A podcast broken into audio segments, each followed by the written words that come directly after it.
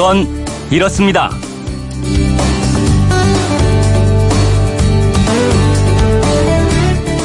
안녕하십니까 오승훈입니다. 0대0 무승부 어젯밤 축구 국가대표팀 경기 혹시 보셨습니까? 비겨서 좀 아쉽다고요? 그렇지만 칠레는 피파 랭킹 12위입니다. 우리는 57위. 그 정도만 해도 잘 싸웠는데요.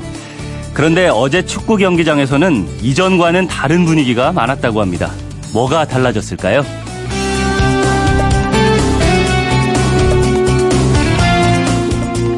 어제 축구장 분위기가 과거와 달랐던 점, 그건 이렇습니다. 경기 시작이 2시간이 남았는데도 팬들이 입구에 길게 줄을 섰고요. 경기장 곳곳에 암표상도 등장했다고 합니다. 수원 경기장은 관중석이 모두 4만석인데요. 이 좌석이 하나도 빠짐없이 꽉 차는 매진이었습니다. 지난주 고향에서 열린 코스타리카전도 전좌석 매진이었는데 우리 축구대표팀 경기가 두 경기 연속 매진을 기록한 것은 2006년 이후 12년 만이라고 합니다. 그리고 아시안게임에서 활약한 이승우 선수가 화면에 잡히면 경기장이 떠나갈 것처럼 끼야 외치는 소리 들으셨나요? 특히 10대 소녀 팬들이 눈에 띄게 늘어나고 또 마치 아이돌 그룹의 콘서트장을 방불케 하는 모습을 보인 것도 이전의 경기장 모습과는 확연히 달라진 점인데요. 새롭게 한국 대표팀 지휘봉을 잡은 파울루 벤투 감독의 성적은 1승 1무. 시작치고는 좋은 성적이라는 평가가 많은 것 같습니다. 차근차근 단계를 밟다 보면 우리 속을 뻥 뚫어줄 정말 멋진 시원한 골도 터지겠죠?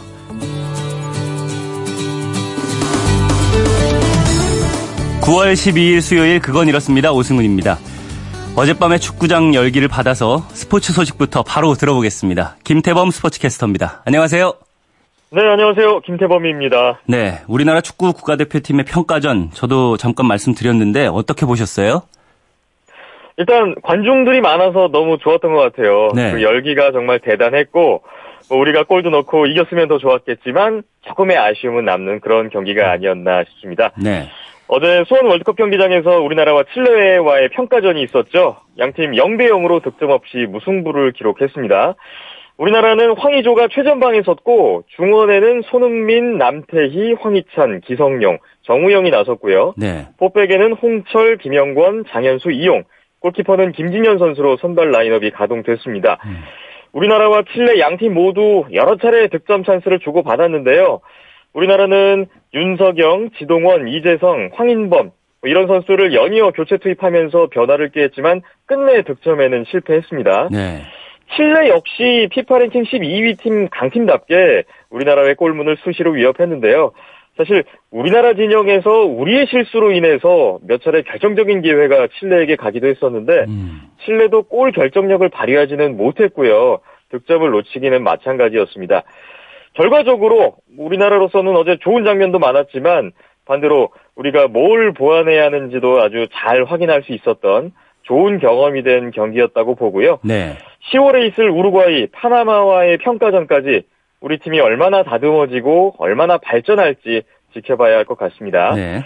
어, 축구 소식 마무리하면서 방금 전에 끝난 우에파 네이션스 리그 경기 결과 잠깐 전해드릴까 합니다. 예. 리그 A의 두 경기가 있었는데 먼저 그룹 2의 아이슬란드와 벨기에 대결 아자르의 페널티킥 선제골 거기에 루카쿠가 두 골을 더한 벨기에가 3대 0으로 승리했습니다. 음. 그리고 그룹 4의 스페인과 크로아티아의 경기도 있었는데요. 네. 1골 3도움의 활약을 펼친 아센시오의 활약 속에 스페인이 무려 6대 0으로 월드컵 준우승팀인 크로아티아를 대파했고요. 잉글랜드전 승리에 이어서 연승을 기록했습니다. 음. 이로써 이번 시즌 네이션스 리그는 9월의 일정이 모두 끝났고요. 네. 10월 11일부터 16일까지 일정으로 재개될 예정입니다. 그렇군요. 그 다음은 네. 메이저리그 야구 소식을 전해주시죠. 네, 메이저리그 템파베이 레이스에서 뛰고 있는 최지만 선수가 어제 클리블랜드 인디언스와의 홈 경기에서 정말 잊지 못할 하루를 보냈습니다. 최지만 선수는 어제 3번 지명타자로 선발 출장했는데요. 네. 팀이 스코어 4대 5로 뒤져 있던 9회 말 투아웃 주자 1루 상황에서 상대 마무리 투수 브래드 핸드 선수를 상대로 역전 끝내기 투런 홈런을 터뜨리고 음. 팀의 극적인 역전승을 이끌었어요. 네. 어제 홈런은 여러 가지로 의미가 컸는데요. 일단 최지만 선수의 개인 통산 첫 끝내기 홈런이기도 했고요. 그리고 왼손 투수를 상대로 기록한 첫 홈런이기도 했습니다. 그렇군요. 그동안 메이저리그에서 통산 14개의 홈런이 모두 오른손 투수 상대로만 기록하고 있었는데 음. 처음으로 왼손 투수를 상대로 나온 홈런이었어요. 템파베이는 어제 역전승을 거두고 홈 경기 12연승이라는 구단 신기록도 이어갈 수가 있었습니다. 네. 그리고 오늘 류현진 선수의 선발 등판 경기 있다고요? 그렇습니다. LA 다저스의 류현진 선수가 잠시 후 오전 7시 40분부터 신시내티 레지와의 원정 경기에 선발 등판합니다. 네. 부상 복귀 후 6경기 만에 처음으로 원정 경기 등판이 되겠는데요. 류현진 선수의 통산 신시내티 성적은 5경기에 나와서 3승 1패, 평균 자책 4.30을 기록하고 있습니다. 네.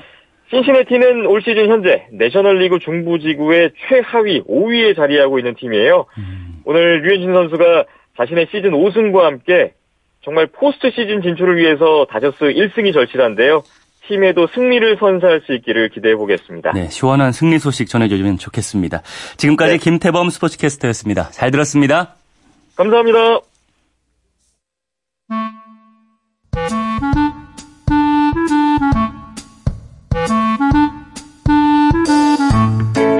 오늘을 꽉 채워줄 생활 정보를 알려드립니다. 오늘을 채우는 여자 배아량 리포터 나와 있습니다. 안녕하세요. 네, 안녕하세요. 네, 오늘은 어떤 생활 정보 알려주시나요? 혹시 신용카드 자주 쓰세요? 예, 많이 쓰죠. 신용카드 쓰다 보면 연체될까 걱정도 되고 또 신용 등급 생각 안 할 수 없잖아요. 네. 신용 등급이란 개인에 대한 각종 신용 정보를 종합해서 신용도를 숫자로 나타낸 결과예요. 네. 등급은 1부터 10등급까지 있고요. 신용 평점은 1000점까지 있습니다. 음. 1등급과 1000점에 가까울수록 신용이 높다라고 해석할 수 있고요. 주로 은행이나 금융회사, 신용평가사들이 각종 대금 연체, 은행 대출 여부 등을 바탕으로 거래 형태를 분석해서 종합적으로 평가하는데요. 네. 신용카드 등급과 점수에 따라 대출 금리가 달라지고 또 단기 연체 정보라고 해도 한 번 등록되면 최대 3년 정도 없어지지 않는데요. 음. 이걸 잘 모르는 분들이 계시더라고요. 네. 그런데 지난 5일부터 금융감독원은 고객에게 신용도 하락을 미리 알려주는 제도를 시, 행했습니다 어떤 내용인지 한번 살펴보고요. 또 음. 어떻게 하면 신용 등급을 좀 올릴 수 있는지도 알려드릴게요. 오늘도 유용한 정보가 될 것 같네요. 그 신용도가 떨어지기 전에 미리 알려준다는 거는 연체 사실을 알려준다는 거겠네요. 맞아요. 금융회사에서 돈을 빌리고 원리금을 정해진 기간에 못 갚으면 연체자로 등록이 되는데요. 네. 5 영업일 이상 연체한 단기 연체 정보는 신용 조회 회사에 등록되고요. 3개월 이상 연체한 장기 연체 정보는 한국신용정보원에 올라갑니다. 음. 근데 지난 5일부터 금융감독원이 금융회사가 대출 연체 정보를 등록할 때 채무자에게 신용도 하락에 대한 정보, 이를테면 연체 등록 예정일과 불이익 같은 것 있잖아요. 예. 이것들을 채무자에게 미리 알리도록 했습니다. 오, 좋네요. 소비자 안내 가이드라인을 시행하는 건데요. 네. 채무자가 미리 상환하거나 대응할 수 있도록 해주는 거죠. 연체 정보가 등록되면 신용 등급이 떨어짐과 동시에 대출 금리가 오르거나 경우에 따라서는 대출이 아예 거절되기도 하는데요. 네. 그전에는 채무자가 이 사실을 통보받지 못해서 연체금을 갚아도 떨어진 신용 점수가 바로 회복될 수 없다는 걸 몰랐던 거죠.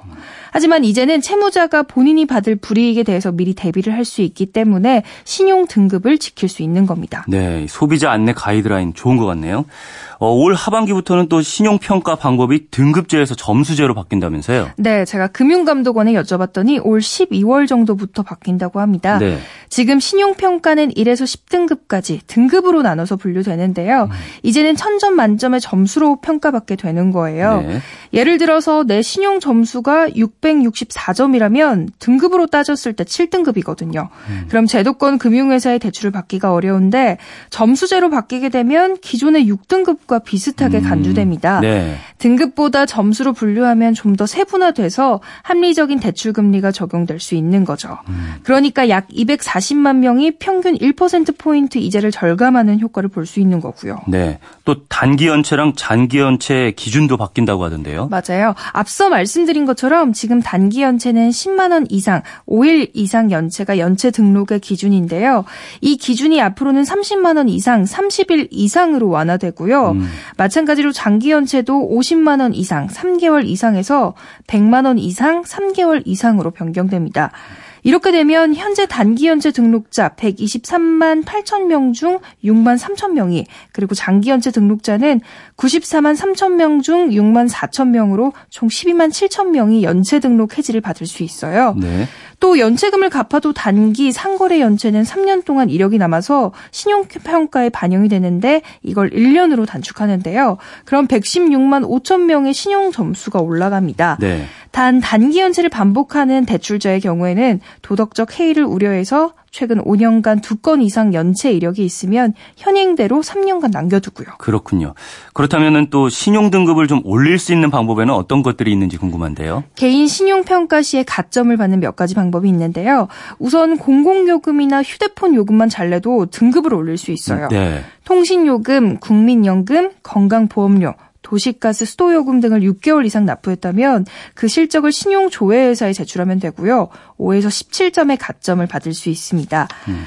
또 대학이나 대학원 다닐 때 받은 학자금 대출이 있다면 이걸 잘 갚아야 합니다. 네. 연체 없이 1년 이상 성실하게 상환하면 5에서 45점의 가점을 받을 수 있는데요.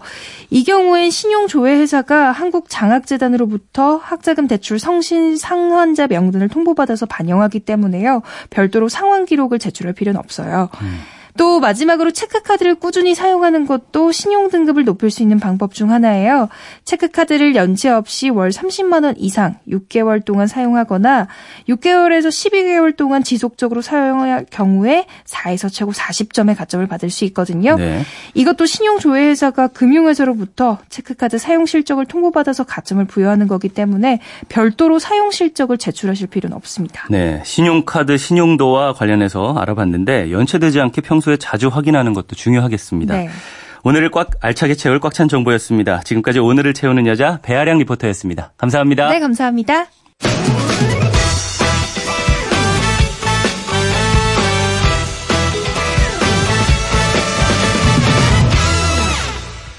우리에게 큰 피해를 주는 자연재해 중에서 특히 언제 어디서 발생할지 예측할 수 없는 것이 지진이죠.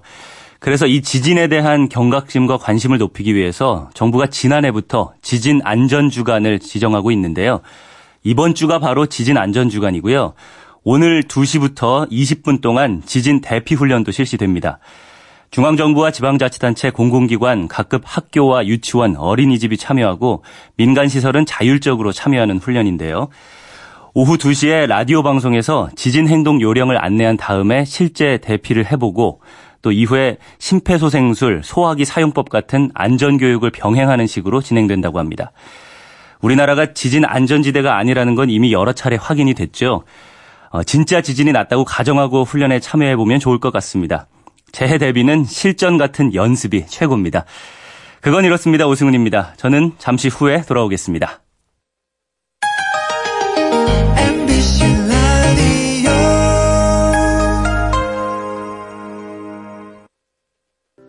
왜라는 말을 다른 나라 사람들은 어떻게 소리낼까요? Why?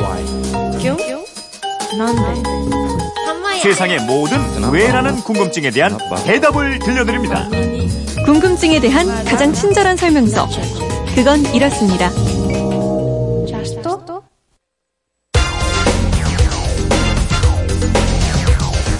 궁금증이 지식이 되는 아하! 네, 메르스 확진 환자가 나온 지 나흘째입니다. 다행히 아직 추가 확진 환자는 없는데 메르스 확진 환자와 접촉한 의심 환자 수가 어제 6명에서 10명으로 늘었습니다. 네, 모두 68명이 확진 환자와 접촉한 것으로 확인됐습니다. 일상 접촉자 2명은 보건당국이 모니터링을 하고 있고요. 다른 3명은 환자와 접촉한 적이 없는 것으로 파악됐습니다. 네, 누구도 원치 않는 손님이죠. 메르스가 3년 만에 다시 등장했는데요. 휴대폰 뒷번호 3644 쓰시는 분이 이런 문자를 보내주셨어요.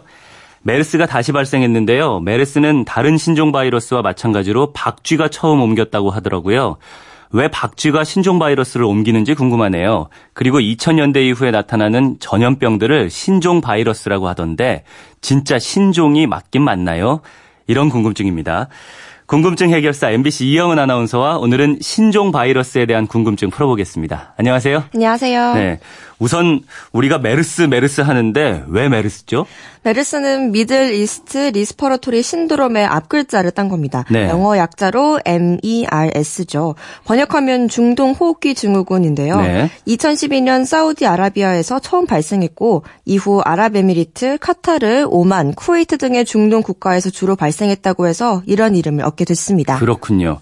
어, 지금 3644님 말씀처럼 이 메르스가 박쥐가 처음 옮긴 게 맞나요? 맞습니다. 메르스라는 이름을 얻기 이전엔 신종 코로나 바이러스로 불렸습니다. 음. 코로나 바이러스인데 새로 나온 신종 변종이라 해서 이렇게 불렀는데요. 네. 이 신종 코로나 바이러스를 처음 퍼뜨리기 시작한 게 이집트 무덤 박쥐입니다. 음, 그러면 박쥐가 낙타한테 이 바이러스를 옮겼다는 건가요? 그렇습니다. 과학자들은 박쥐가 메르스 바이러스를 낙타로 옮기고 이게 다시 사람에게까지 전파된 것으로 분석 하고 있는데요. 네. 메르스뿐 아니라 2000년대 주로 유행한 인간 감염병은 대부분 박쥐에게서 전파된 것으로 조사되고 있어요.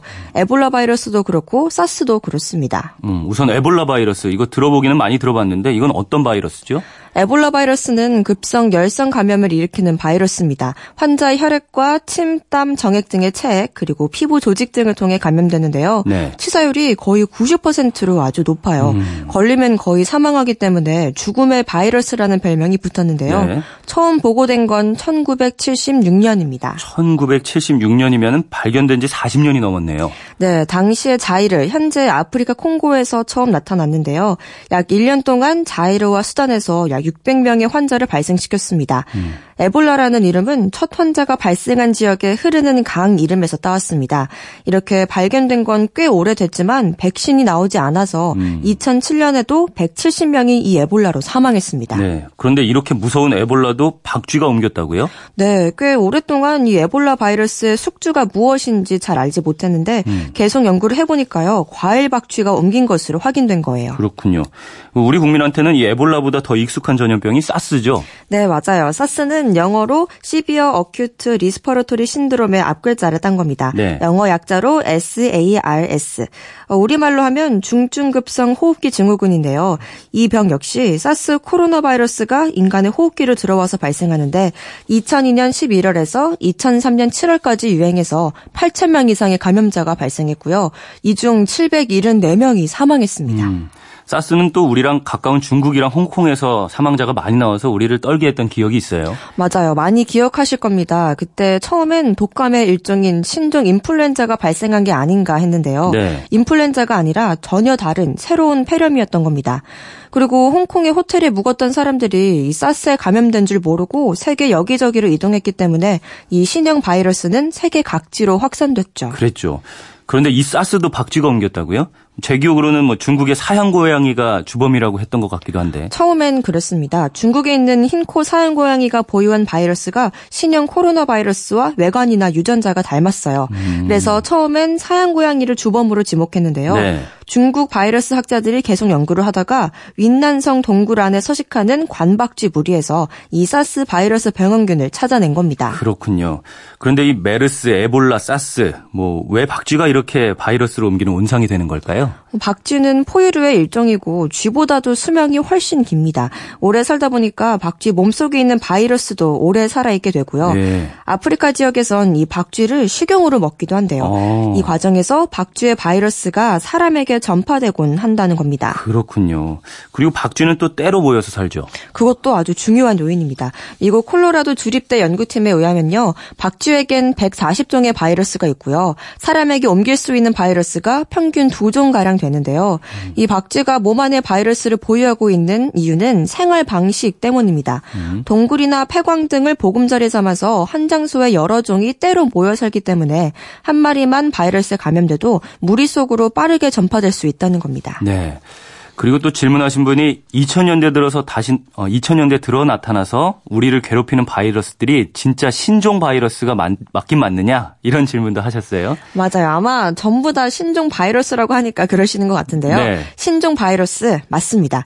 지금 음. 우리가 메르스나 사스 등의 바이러스가 발견되면 잔뜩 겁을 먹게 되잖아요. 그렇죠. 이 20세기 초반에 전 세계적으로도 무려 4천만 명의 인명을 앗아간 바이러스가 있습니다. 요거는 스페인 독감인가요? 맞아요. 1910 1918년에 스페인에서 처음 시작됐다고 해서 스페인 독감으로 불린 인플루엔자 바이러스인데요. 네. 당시 일본에서도 39만 명이 이 인플루엔자로 숨졌고요. 우리나라에서도 14만 명이 사망했는데요. 이 스페인 독감이 이렇게 강력하게 확산됐던 가장 큰 이유는 무엇보다 신종 바이러스였기 때문입니다. 음, 그 전에는 볼 수 없었던 새로운 놈이다. 네, 인플루엔자는 고대에도 있었고 중세나 근대에도 몇 차례 크게 유행했어요. 그러나 그때는 그 바이러스로 가벼운 감기에 걸려서 오히려 저항력이 생겼고요. 네. 그 덕분에 가벼운 증상으로 끝날 수가 있었습니다. 그러니까 바이러스에 살짝 감염돼서 오히려 면역력이 생겼다 이런 거죠? 맞습니다. 면역력이 있기 때문에 그 바이러스가 몸속에 침투하기 어려 어려웠고 침투하더라도 증상이 가벼웠던 겁니다. 네. 현대 사람들은 겨울이 되기 전에 독감 예방 접종을 맞잖아요. 이것도 미리 면역력을 만들어 놓는 건데요. 근데 이 스페인 독감은 인간이 한 번도 경험해 본 적이 없는 신종 바이러스였던 겁니다. 아, 그래서 속수무책으로 당하게 됐고 결국 대유행하게 됐다 이런 거죠? 그렇죠. 이 바이러스도 비록 눈에는 보이진 않 눈에 보이지 않는 작은 미생물에 불과하지만요. 생명체거든요. 네. 그래서 주변 환경이 변하면 어떻게 해서든 어떻든지 살아남는 방법을 찾으려고 노력을 하고요. 더 나아가서 자 손을 퍼뜨리려고 애를 씁니다. 음. 이런 노력이 합쳐져서 신종 바이러스가 나타나는 겁니다. 음, 그렇다면 이 신종 바이러스는 우리 인류랑 영원히 같이 갈 수밖에 없다는 얘기인가요? 네, 맞아요. 다만 우리 몸은 외부에서 들어온 바이러스에 대항하는 면역력이라는 게 있으니까요. 음. 평소 이 면역력을 튼튼하게 키워두는 것이 좋겠습니다. 그게 중요하겠네요. 어, 질문하신 3644님 궁금증이 좀 풀리셨나요? 덕분에 저도 많이 배웠습니다. 선물 보내드리겠고요. 이영은 아나운서 궁금한 게 있는 분들은 어떻게 하면 되나요? 그건 이렇습니다. 인터넷 게시판이나 MBC 미니 아니면 휴대폰 문자 샵 8001번으로 보내주시면 됩니다. 문자 보내실 땐 미니는 공짜지만 휴대폰은 짧은 건 50원, 긴 건 100원의 이용료가 있습니다. 네, 지금까지 궁금증이 지식이 되는 아하 이영은 아나운서였습니다. 내일 또 뵙죠. 감사합니다. 네, 이것도 바이러스가 옮기는 거죠. 이기찬의 감기 듣겠습니다. 감기 조심하세요.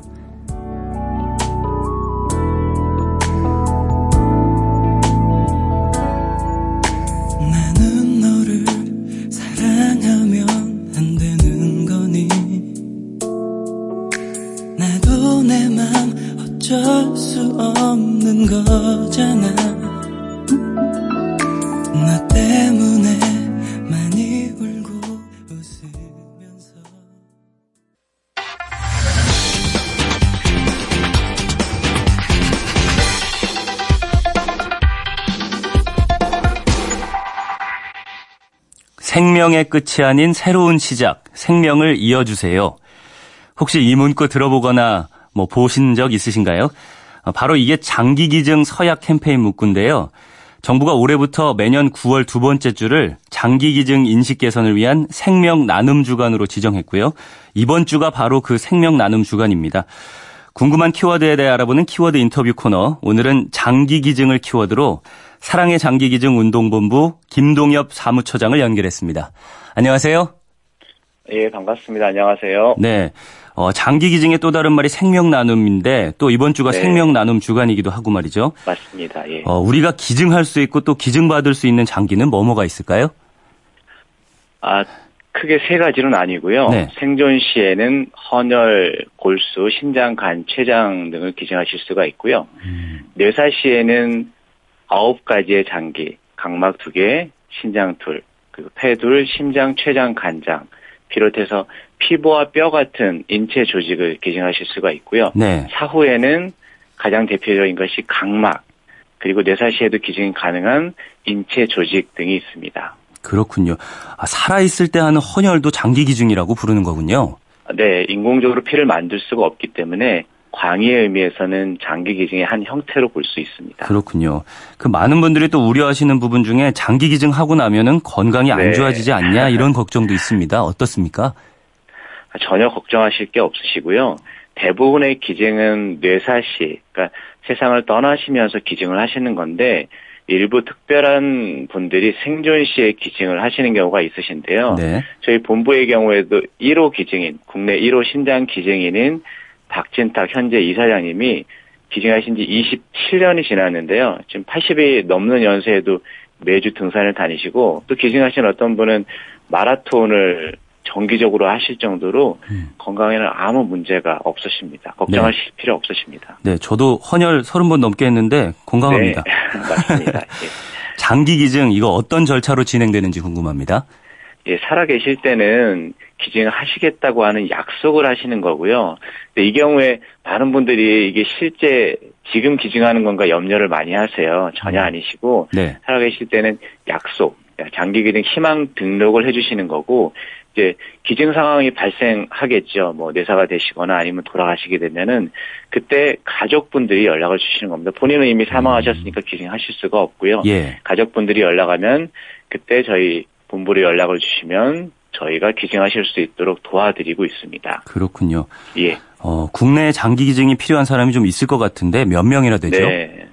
매우 안타까운데요. 이, 이분들을 이제 이식 대기자라고 표현하는데 이식 대기자가 2017 장기 이식 통계 연보를 기준으로 했을 때요. 네. 34,423명입니다. 근데 이 예. 숫자는 매년 계속 늘어나고 있는 상황이어서요. 굉장히 심각한 사회 문제가 될 수 있습니다. 음, 이분들은 대기를 계속 하고 계신 중인 거죠? 계속 누적된다는 맞습니다. 말씀이시고요. 예, 맞습니다. 그러면 이 중에서 장기 기증을 받는 분들은 몇 명, 그러니까 몇 프로나 되는 건가요? 지난해 기준으로 보면요. 지난해 뇌사로 장기를 기증하신 분이 참 고귀한 일을 하셨는데 515명이셨는데요. 예. 이분들을 통해서 이식된 장기가 1964건이었고요. 네. 뇌사 기증으로는 부족하기 때문에 특별히 우리나라는 가족 간의 사랑이 깊어서 가족이 다른 가족을 위해서 살아서 간이나 신장을 주는 경우가 있습니다. 예. 이, 이 경우에 해당되는 게 2,338건. 그러니까 음. 뇌사 기증보다도 훨씬 많습니다. 생존시 기증이요. 그렇군요. 그래서 한 해 한 4천 건 정도의 이식 수술이 이루어지는데도 불구하고 예. 매년 일정 숫자가 더 늘어나는 거는 그 매년 발생하는 환자가 더 많다고 보는 게 정확할 것 같습니다. 네, 앞으로 늘어나지 않는다고 해도 뭐 한 해 4천 예. 명씩 늘어난다고 하면 8년은 더 걸리는 네. 셈이니까요. 네, 맞습니다. 그렇군요. 어, 보통 그러면 이분들은 얼마나 기다려서 장기를 받을 수가 있습니까? 네, 물론 이식 받으신 분들의 숫자이긴 한데요. 네. 평균적으로 평균적으로 1169일이니까 3년이 좀 넘는 기간인데요. 음. 저희 본부도 살아서 기증하시는 분들 이식인들을 연결해 드리고 있는데 네. 그분들 여쭤보면은 어 지난번에도 이식 받으신 분이 15년을 기다리셨더라고요. 네. 그러니까 이 숫자가 어떤 분에게는 10년 이상 기다릴 수 음. 있는데 이식을 네. 받은 그 기간에 불과하니까 사실은 이게 크게 의미는 없고 네. 기다리시는 분에 따라서 조금씩 다릅니다. 이거는 뭐 기다리는 장, 입장에서는 예, 예. 네, 장기가 자기한테 맞는지 뭐 이런 거 확인하는 절차까지 거쳐야 되고 또 맞아야 네. 인식할 수 있고 이래서 그렇습니까? 기본적으로는 기증자가 절대적으로 부족하고요. 아, 예. 비해서 이식 기다리시는 분들이 많기 때문에 음. 그 수급에 절대적인 불균형이 있는 거죠. 네. 어, 1143님이 또 질문을 해주신 게 있는데요. 네. 장기 기증에 대해서 궁금한 점인데 기증하고 난 후에 기증인의 시체 사체는 어떻게 네네. 처리됩니까? 기증인 가족이 장례식장으로 옮기는 비용까지 내는 걸로 알고 있습니다. 이렇게 질문을 해주셨어요. 아 이거는 기증하시게 되면은 기증자는 이제 그 한국 장기 조직 기증원에서 기증하실 수 있도록 도와드리고 있는데요. 네. 병원에서 병원에서 그 시신을 그 장례식장까지 그 연기하는 데까지 안내해 드리는 게 현재 병원에서 하고 계신 겁니다. 그러니까 잘 모시고 있으시니까 음. 어, 시청자분들이 그 청취자들이 걱정하시는 그런 일은 없으시니까요. 걱정하지 않고 기증하셔도 좋습니다. 아 그럼 비용은 예, 병원에서 예, 부담을 하고 있는 거예요? 전반적인 전반적인 관리는 정부에서 하고 있으시니까요. 예. 믿고 좀 기증에 참여해 주시면 좋을 것 같습니다. 네. 아까 그 가족분들끼리 주는 경우도 예. 많다 이렇게 말씀을 해 주셨는데 네. 기증자가 수여자를 선택할 수도 있나요? 아, 기증자가 수혜자를 선택할 수 있는 부분은 생존 시의 기증의 경우에는 가능합니다. 생존 시에 예. 예, 예. 생존 시에 기증할 수 있는 경우에는 법으로 음. 예, 장기 이식법이 있는데요. 법으로 만 16세 이상이면은 선정을 할 수 있는데요. 네. 뇌사시 기증, 뇌사시 기증의 경우에는 가족이 우선적으로 되는 것은 맞고요. 만약에 기증할 상황이 됐을 때 가족 중에 누가 기다리는 분이 있으시면 그분이 우선적으로 되지만 네. 그 외의 경우에는 그 외의 경우에는 이식대기자 선정 규칙이 있어서요 정부에서 네. 그 규칙에 따라서 공정하게 그 분배가 되게 됩니다. 네, 장기 기증 희망 서약을 해야 된다고 말씀하셨고 이게 네. 또 관심이 요즘에 많은 것 같은데 네, 네. 어떻게 신청하고 또 신청하면은 반드시 진행이 되는 건지 궁금합니다. 네, 정말 간단하고요.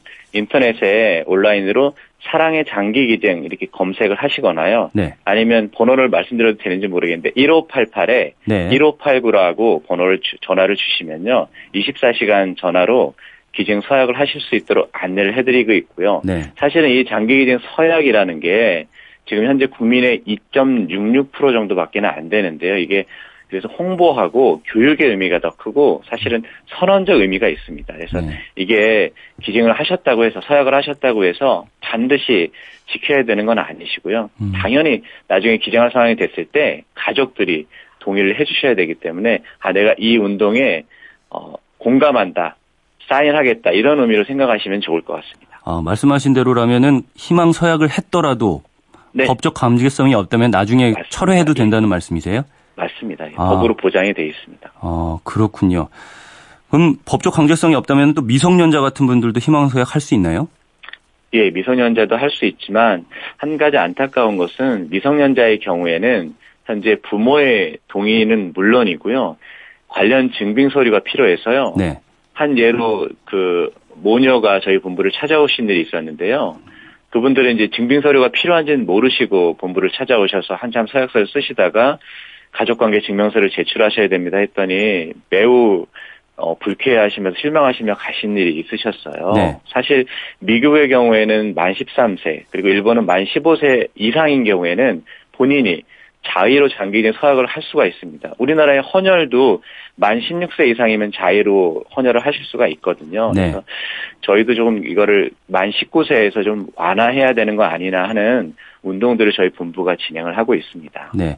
마지막으로 우리나라의 그 장기 기증 문화나 제도에 대해서 가장 아쉬운 점이라든가 앞으로 어떻게 나아갔으면 좋겠다 하는 거 있으면 말씀해 주시죠. 네. 사실 어, 우리나라가 장기 기증에 대해서는 불모지나 다름이 없었는데 네. 최근에 와서 국민들의 관심으로 장기 기증에 대한 그 서약이 많아지기도 하고 기증자가 많아지기도 했는데요. 사실 기증을 하시면은 기증하신 분이나 기증자 가족에 대한 사회적인 관심 그리고 존경들이 필요하다고 저희 본부는 생각하고 있습니다. 사실 기증한 이후에 좋은 마음이 가족들이 드셔야지 다른 분들에게 장기 기증 훌륭하고 숭고한 일이라고 얘기해 줄수 있으시잖아요. 그래서 네. 국민들이 조금 더 기증자나 기증자 가족들에 대해서 존경의 마음으로 좀 생각해 주시면 좋을 것 같고요. 또 하나는 2004년에 본부가 MBC 느낌표 눈을 떠요와 함께 그 각막기증 캠페인을 전개한 일이 있었습니다. 예. 그 당시에 정말 감동적인 그 눈을 뜨는 사연들이 방송을 통해서 전해지면서요. 장기기증 문화가 한 단계 올라섰던 기억이 있는데요. 방송이 좀 그런 역할을 해주시면 좋을 것 같습니다. 방송에서 부정적인 부분보다는요, 조금 긍정적인 부분들을 좀 보여주셨어요. 감동적인 사연을 보는 국민들이, 아, 이래 나도 좀 참여해야 되겠다, 그런 생각이 들 수 있도록 도와주시면 좋을 것 같습니다. 네, 궁금한 게 있는 분들은 또 1588에 1589로 네. 전화해서 안내 네. 받으시면 좋을 것 같고요. 맞습니다. 3949님이 저도 사후 장기 기증 신청해서 운전면허증에 사후 장기 아, 예. 기증이라고 적혀 있는데 가족들한테 네. 얘기를 꼭 해야겠네요. 오늘 말씀 감사합니다라고 보내주셨습니다. 네, 아 감사한 일이네요. 네. 지금까지 사랑의 장기 기증 운동본부 김동엽 네. 사무처장과 이야기 나눠봤습니다. 감사합니다. 감사합니다. 감사합니다. 네, 방송 나가는 동안에 0102님이 어, 궁금증 보내주셨어요. 요즘 프로 배구 대회가 나오던데요. 칼컵이라던데 배구뿐 아니라 축구도 보면 무슨 배, 무슨 컵 대회라고 나오던데 이게 어떻게 이런 이름이 붙이는 건지 알고 싶어요 하셨습니다. 스포츠 경기에서 우승하면은 우승컵을 받잖아요. 그래서 컵. 어, 한자로는 잔 배자를 써서 무슨 배라고 합니다. 건배처럼요. 어, 교통 표지판에 월드컵 경기장을 보면 한자로 세계배라고 쓰여 있기도 합니다. 컵이나 배를 우승하면 주기 때문에 무슨 컵 무슨 배라고 한다는 얘기고요. 청룡기 야구대회처럼 우승하면 깃발을 주는 대회들도 있습니다. 이럴 때는 또 무, 무슨 무슨 기 이렇게 붙이는 경우도 있어요. 그러니까 어, 우승하면은 받는 상 이거를 컵으로 받으면 컵, 배, 깃발로 받으면 무슨 무슨 기라고 한다는 겁니다. 어, 이렇게 궁금한 게 있는 분들은 바로 미니 메시지나 샵 8001로 궁금증 보내주시면 저희가 성실하게 풀어드리겠습니다. 아침 기온이 내려가서 요즘에는 참 아침에 일어나기가 점점 힘들다는 생각이 듭니다.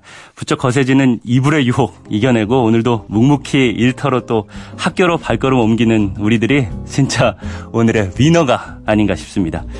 우리 존재 스스로 생각해보면 참 대견하다는 생각 들지 않습니까? 서로 이렇게 스스로 어깨 다독이면서 대견하구나 하는 생각을 해보시면 어떨까 싶습니다. 저는 오늘 여기서 마치고요. 내일 다시 찾아오겠습니다. 수요일 아침입니다. 여러분 모두 힘내십시오.